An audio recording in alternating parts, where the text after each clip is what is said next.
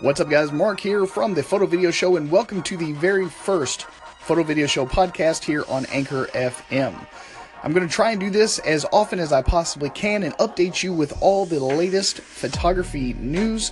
And if you are interested, don't forget to call in and leave me your thoughts on any of the stories that I happen to publish throughout the day. iPhone photographers rejoice. Godox has just been teasing a brand new product that they've released. Well, not released, but they're definitely releasing some information about it. It's called the Godox A1. And if you've ever wanted to do off camera flash with your phone, it is now finally available, at least in theory.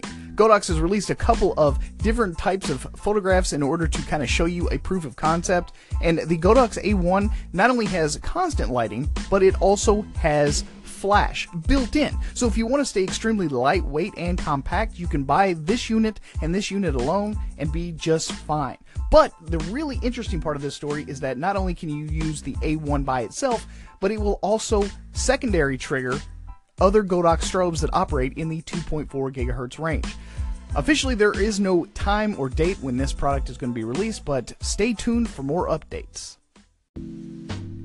So, a lot of Nikon shooters lately have been wondering what the brand new Nikon camera is going to look like and what it's going to be and what type of specs it's going to have. But one thing that has been confirmed, at least according to NikonRumors.com, is that the name of the new camera will in fact be the Nikon D850, which seems to be quite a bit in line with the lower tier model, which is the Nikon D750.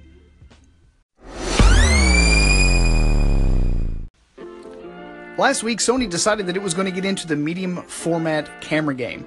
As most of you know, Fuji released a medium format camera called the GFX earlier this year, which is a highly uncontested market space for cameras.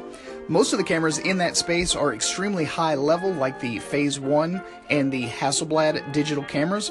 But with Fuji entering that market at a price point of only about $6,500 US, it looks like Sony is now willing to compete in that space as well. They have just released five new medium format lenses, at least the patents for such lenses, and they've also been describing in these patents that these new lenses are going to be projecting onto a concave circular sensor. Very interesting stuff. Can't wait to see what they come up with.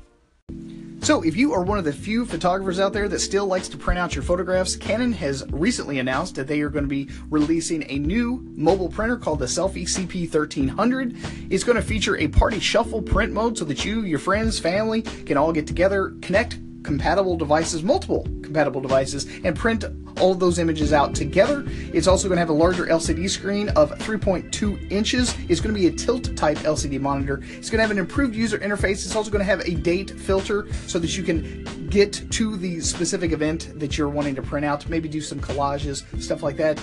It's going to retail for $129.99. Not too bad, especially in this time where Fujifilm is kind of making a comeback with their Instax printers.